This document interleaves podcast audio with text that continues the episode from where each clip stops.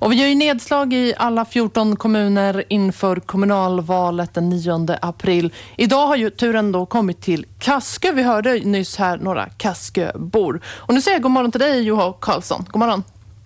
God morgon.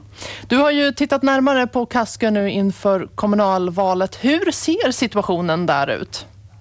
No, ortsborna målade ju upp en ganska dyster bild av läget i Kaskö. Det är ganska uh, tvära kast om man jämför med grannkommunen Närpes som vi besökte förra veckan. Närpes är ju en livskraftig stad medan Suomen Kuvalehti alltså beskriver Kaskö som en döende stad. Uh, därför vill många Kasköbor att staden ska sammanslås med just Närpes. Uh, stadsdirektören Marlene Svens är dock av en annan åsikt och ser positivare på stadens framtid.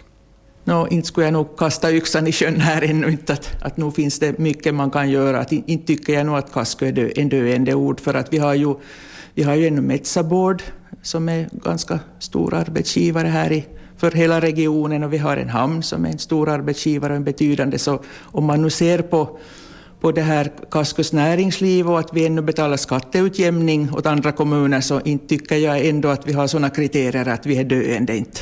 Jag tycker nog det är tvärtom.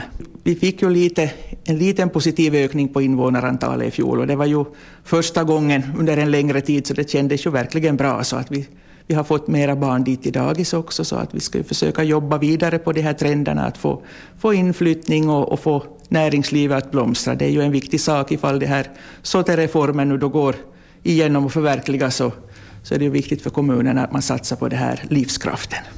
Ja, Marlene Svens nämner ju livskraften här. Men just nu ser det inte så ljus ut på den fronten för Kaskö, eller hur Juho? Nej, no, om man ser på den här svenska Yles kommunradar så får Kaskö endast två av fem stjärnor då det gäller livskraft.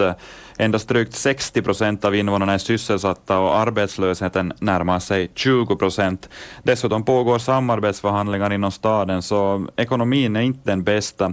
Men eh, även på den här punkten så ser Svensson förbättring i framtiden.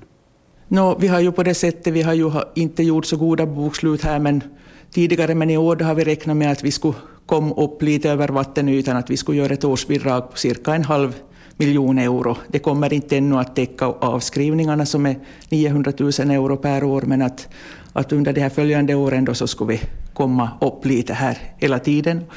Och vi har ju betalat skatteutjämning varje år också än, ännu till andra kommuner fast jag har haft problem med ekonomin. Så att, att nu ser jag möjligheter. Att jag har just gått igenom budgeten för det här året och, och om man ser på det här förverkligande för januari så ser det nog ut att, att hålla ganska bra. Så att jag tycker nog att får, får vi de här samarbetsförhandlingarna i hamn här också så, så finns det goda möjligheter att fortsätta som självständig stad.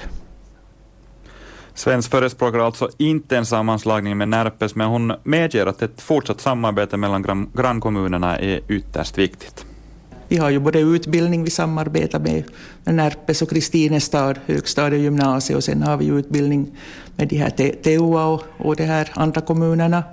Så att inte skulle ju Kasko klara sig utan samarbete, det är helt klart. Och, och man måste väl bara öka det här samarbetet hela tiden. Och som en liten stad så kan vi ju inte förstås klara oss utan att samarbeta, så det har vi ju varit vana med.